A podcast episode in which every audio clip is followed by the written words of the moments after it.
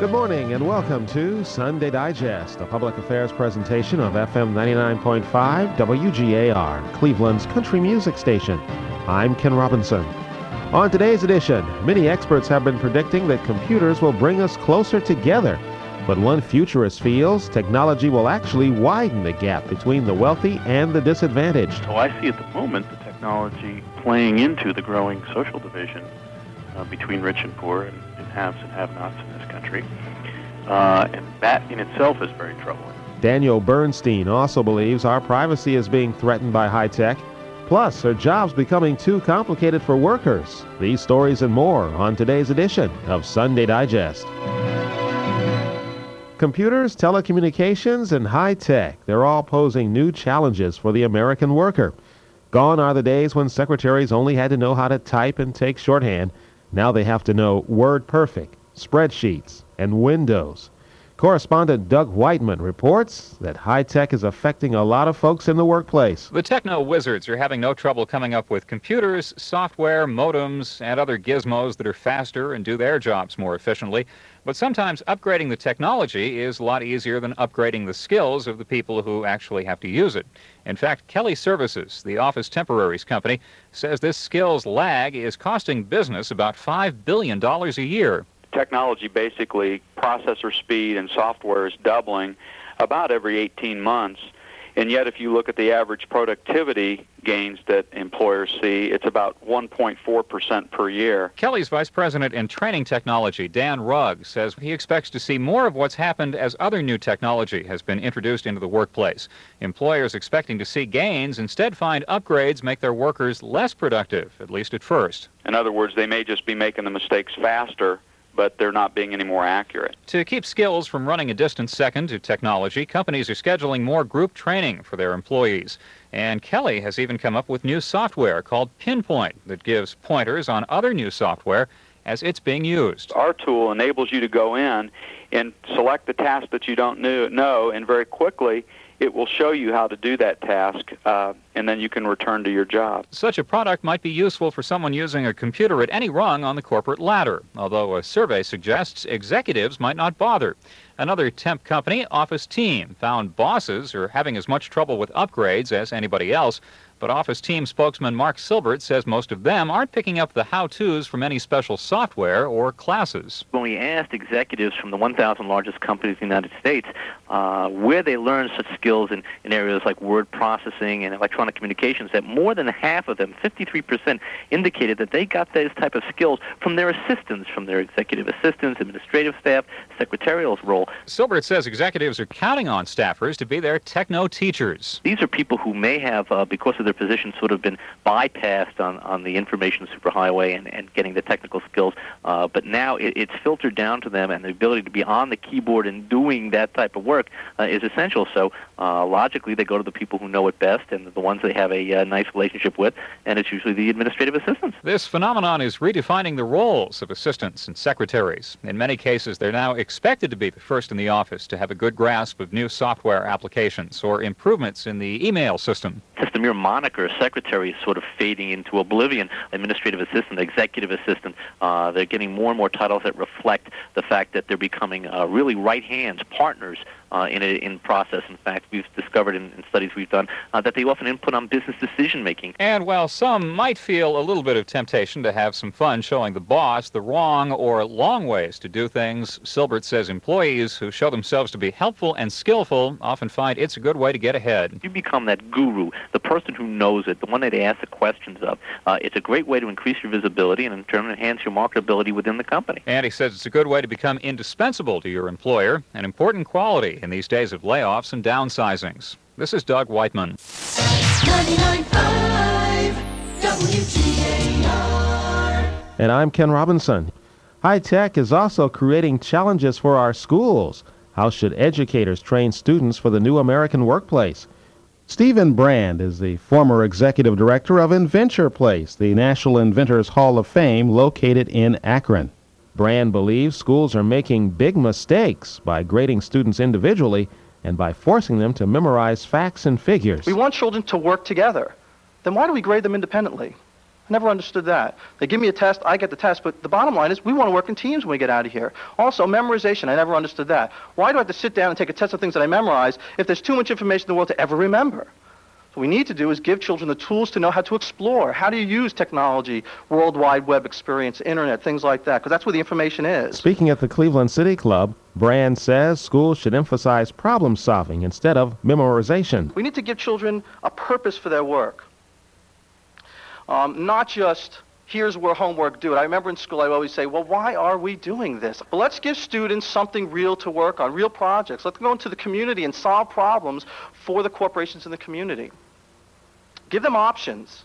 Don't say, this is what you're going to learn today. Give them the ability to explore what they want. Give them independence. Give them mentors. Not people who know the answers, but people who can guide them through the process. And he doesn't think computers alone will improve education. A bad teacher or a bad school environment with a computer is, is just as bad as a bad teacher without a computer.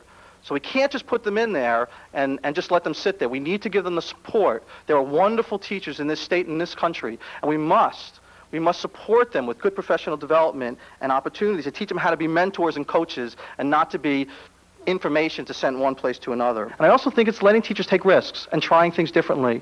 Um, I think that we have institutionalized education way too much. We need to empower them. The business community has been doing it for a long time, and those who have done it have been very successful.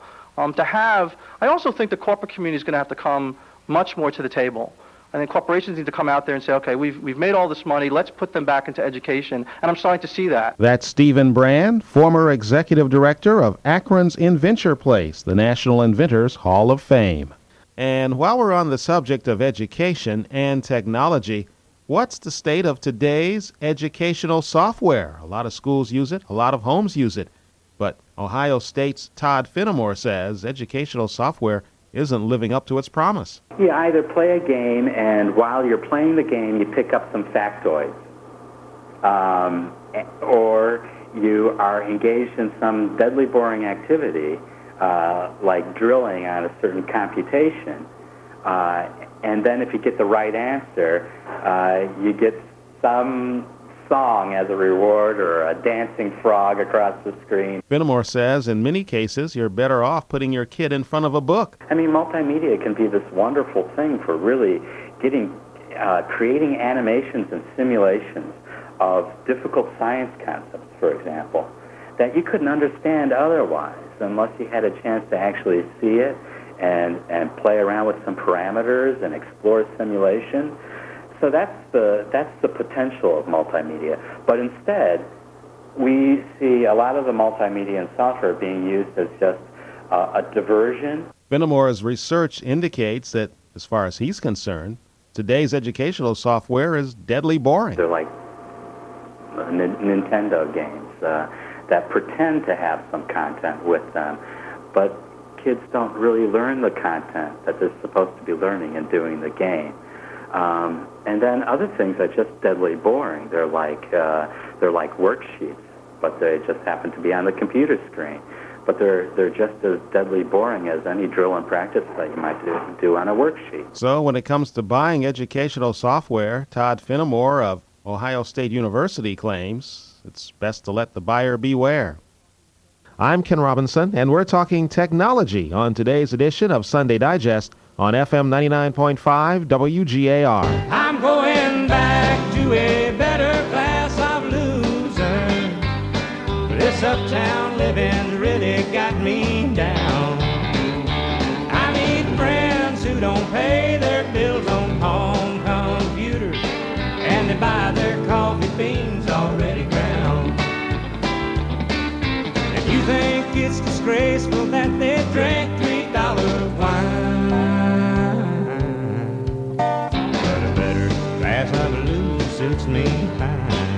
Now, we're going to talk with a man who feels high tech is going to create a lot of losers and winners. Daniel Bernstein is a futurist and investment banker and is co author of the book Road Warriors Dreams and Nightmares Along the Information Highway. Well, from looking over your book, I understand you believe the ride on the information highway will be kind of bumpy. Uh, very bumpy, very important, and uh, going to become increasingly important in all of our lives, whatever we may do and wherever we may be. Uh, but there's going to be a lot of uh, interesting and uh, troubling social issues and, business issues along the way. The whole notion of uh, digital technology and interactive uh, television and new telephone communications and the internet, World Wide Web, all of this stuff is creating an entirely new playing field for, for business and for creating wealth and for how businesses are run and how education is conducted and, and really much about uh, how home life uh, takes place. well, every time we uh, pick up the newspaper or uh, watch the TV or turn on the radio, we're hearing stories about the internet and the World Wide Web and how it's uh, making our lives uh, more wonderful and uh, better, and how it's helping schools and linking all the schools together so that they can uh, get the educational instruction they need. There's a pretty rosy picture out there, but uh, there are problems. Right, and and the key element in my view is that the technology is neutral. The technology is here. The technology will advance and continue, but the implementation and the use of it is up to society and up to citizens to figure out what to do with. And right now, the trend we're on is that the educated and the affluent are gaining more and more computer power and more and more computer literacy at work and in the home and in the schools. Uh, and the have-nots, the info have-nots, if you will, uh, don't have access to those things, and not only don't have access, they're not being trained and accultured to utilize them. So I see at the moment the technology playing into the growing social division uh, between rich and poor and, and haves and have-nots in this country.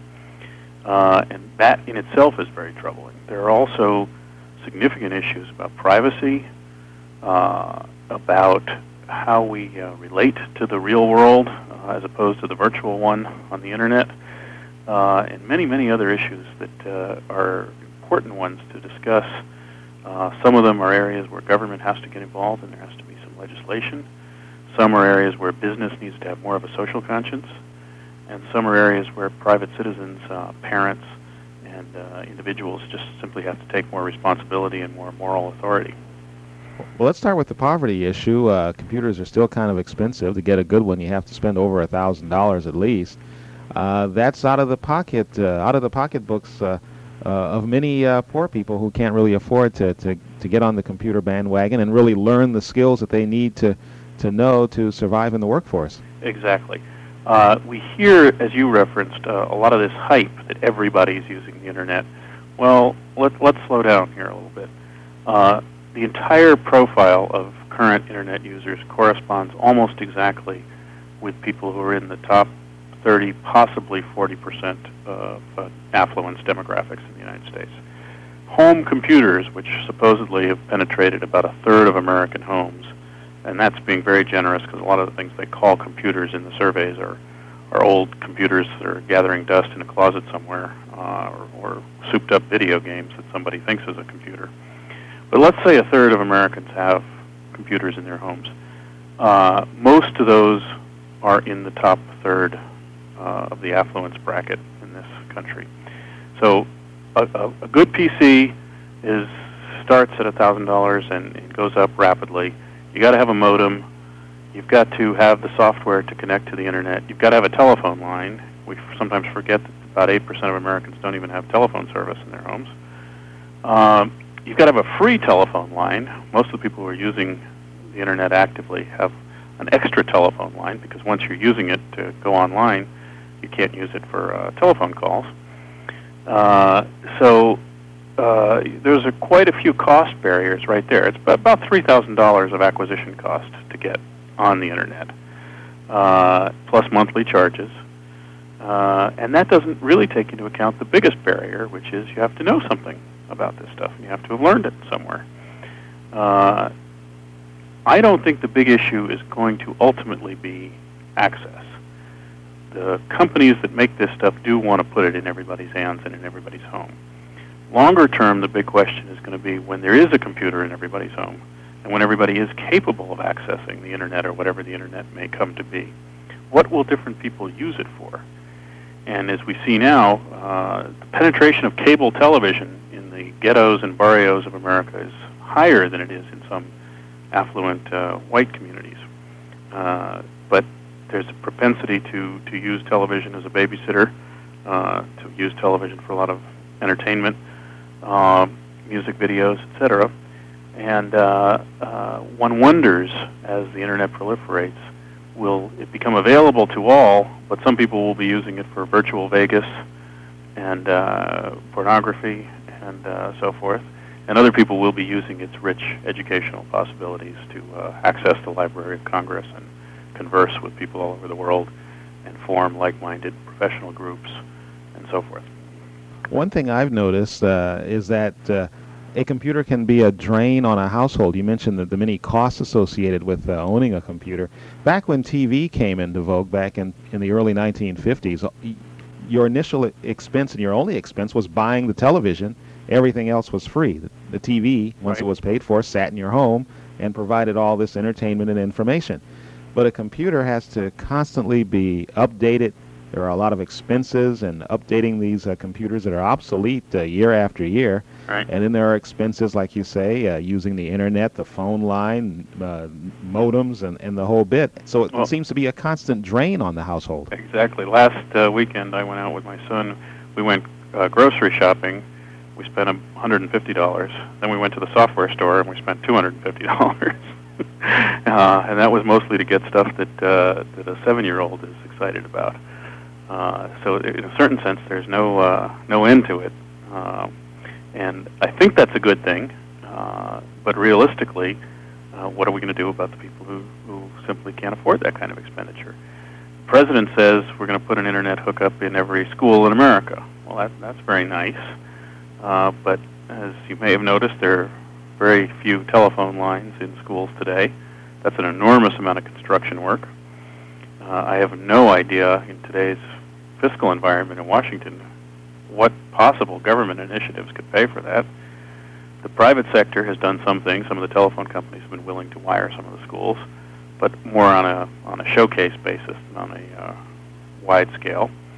So, who is going to pay for that? It's uh, it's not clear, and I doubt it will happen. We're talking to Daniel Bernstein. He's co author of the book Road Warriors Dreams and Nightmares Along the Information Highway.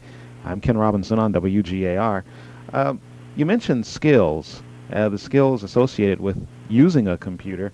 Uh, there, there's a, a, fear that people have of computers, and I think it relates back to the, the fact that computers are becoming so much of a part of the workplace that you really have to have skills that are so technical and, and so uh, intense that a lot of people fear and a lot of people are shut out of the workplace.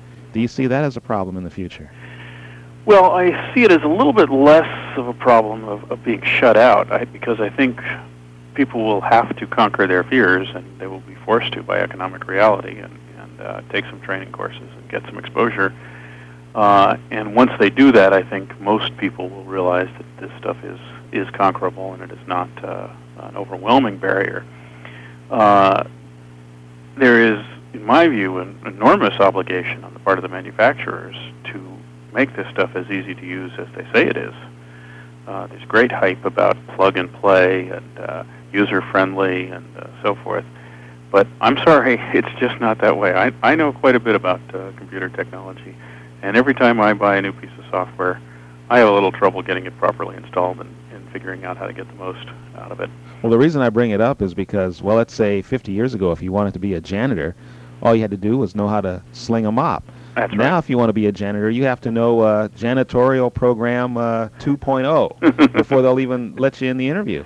That's right. Um, but I think that is going to become uh, more a part of our educational system, uh, and and uh, people will will not be excluded uh, simply because they don't know. Uh, if you look, if you look what's happening today, however, well, we're, while we're in transition, uh, while we've got a workforce of people who didn't come up through an educational system that was training people in how to use computers, uh, you can see, according to the statistics, people who do the same job, same category, same kind of work, who use computers to do it, and people who don't there's a more than 15% wage differential in doing the same job. Uh, and you can also see real changes in the workforce uh, in absolute terms. You know, our workforce is constantly growing because the population is growing. Uh, and within a constantly growing workforce in the last few years, 600,000 secretarial jobs have been lost. uh, because they've been replaced by word processors and sophisticated uh, networking technology in offices. A million mil- middle managers have been cut out of the workforce in the downsizing that's gone on, uh, and much of that has been replaced with technology. Um, so we're seeing some real jobs vanish uh, because uh, technology can do the job better than the people can. Uh, that's good for business. It promotes productivity and it promotes efficiency. But what about the social policy side? What do we do for the people who are being downsized out of these jobs? And there's no clear question, no clear answer to that question. Now, you touched on privacy as one of the issues. Uh, there's a lot of fear that uh, um, computers leave uh, a paper trail. Uh, we, we know that email can be traced back, and a lot of email that people send back and forth is stored for a long period of, of time. Uh, company email, they say, is scrutinized. Companies often do that uh, frequently. Right. There are a lot of privacy issues here. Some celebrated cases recently uh, where the courts have tried to decide to whom email belongs and whether an individual employee at a company has a right to privacy in their email. Uh, because there have been many cases of uh, uh, bosses getting a hold of uh, inter-office communications and, and uh, snooping on them or reading them uh, through by tapping into an employee's uh, email account.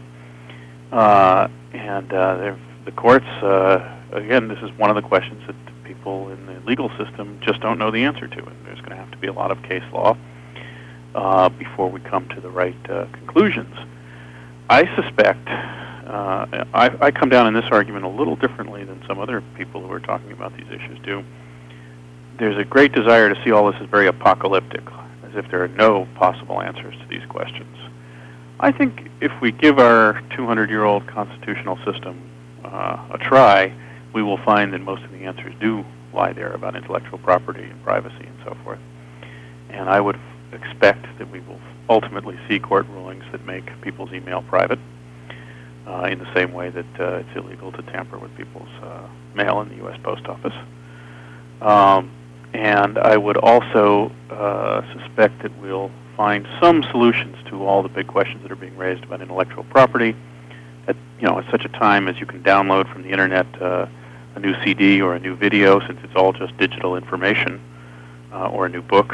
Uh, in my case, uh, if you can download that in two minutes and print out the book yourself at home, or or uh, print out the digits so that you create your own music CD or your own videotape, uh, what's to stop everybody from pirating everybody else's stuff? Uh, I think we'll see some some interpretation of our existing copyright patent laws that will make it uh, a crime to do this, and they'll punish some people, and people will get the idea that uh, this is not a business you should engage in. Uh, so I, I don't feel like we have to invent a whole new set of laws to uh, govern these issues. We, we have to interpret the laws we have uh, for the new age. Now, computers are changing the way we look at the real world. Uh, a lot of us spend more time talking to, uh, corresponding with people on the other side of the globe than we do with our own neighbors. How do you think uh, computers are? I'm one of those people. I confess I'm one too. uh, how do you think computers are, are going to change our perception of reality? I mean, uh, 50 years ago, people actually did things. Uh, they spent less time watching sports on. Well, they couldn't watch sports on TV. They participated in sports more than they than they uh, watched sports. Uh, TV came in, and, and now we're a, a nation of spectators. Computers are in now. What are they going to do as far as our perception of reality? Some people will find so-called virtual communities among their friends and peers whom they may never meet. And we're hearing about people, uh, lonely singles who've met over the internet and ultimately gotten married. And we're hearing about parents whose children had diseases to which there were no cures and they found out about something on the internet. And you know, we're going to hear thousands of these kind of stories of rich, robust possibilities of improving people's life. And then on the other hand, there's a trade-off. People are going to spend more time indoors. They're going to experience more of the world at secondhand. Um, there are very subtle but important philosophical issues. Well, we want to thank you for uh, sharing your vision for the future with us. Thank you. Our pleasure. Investment banker and futurist Daniel Bernstein, co author of the book Road Warriors Dreams and Nightmares Along the Information Highway. And that's today's edition of Sunday Digest.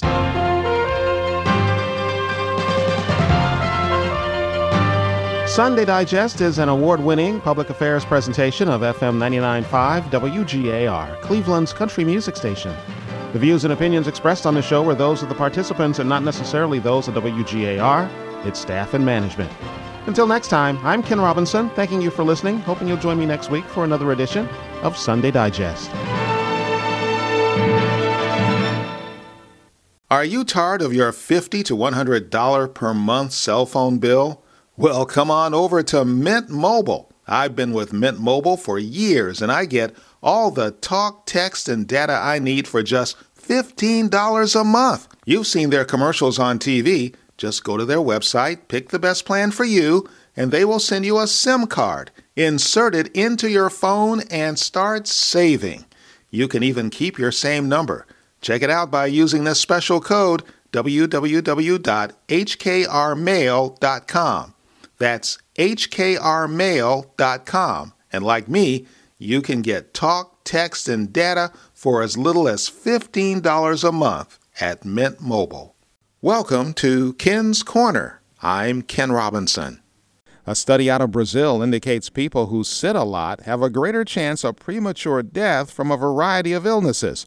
Dr. Roy Bruczynski of University Hospital's Case Medical Center. This particular study uh, out of Brazil in the American College of Preventive Medicine, it showed that um, if people sit for more than three hours a day, that you are almost uh, 4% uh, uh, more likely to increase your all-cause mortality. Bruczynski claims every hour of sitting negates 15 minutes of exercise. We know that prolonged sitting causes inflammation. And inflammation, as you know, is sort of the beginning of all the cardiovascular, of all the arterial narrowing and constriction. Dr. Bruczynski recommends walking about five miles a day to reduce some of the detrimental effects of sitting. Plastic surgery procedures are up 115% since the start of the millennium. Dr. Zivi Small says there are certain recognizable trends. The top five procedures in 2015 were breast augmentation, which has been the number one for the past three years, liposuction, nose reshaping, eyelid surgery, and for the first time ever, tummy tuck, which has now replaced facelift as the number five top procedure performed. Yes, Dr. Small says 2015 was the year of the rear. Continues to be the year of the rear with continued growth with over 20,000 derriere related procedures performed. That averages out to one every 30 minutes of every day on average. The American Society of Plastic Surgery says nearly 16 million cosmetic procedures took place last year, so the popularity of plastic surgery appears to be on the rise. 2% increase since 2014. Thanks for stopping by Ken's Corner. And please subscribe to our podcast series, The Ken Robinson Shows.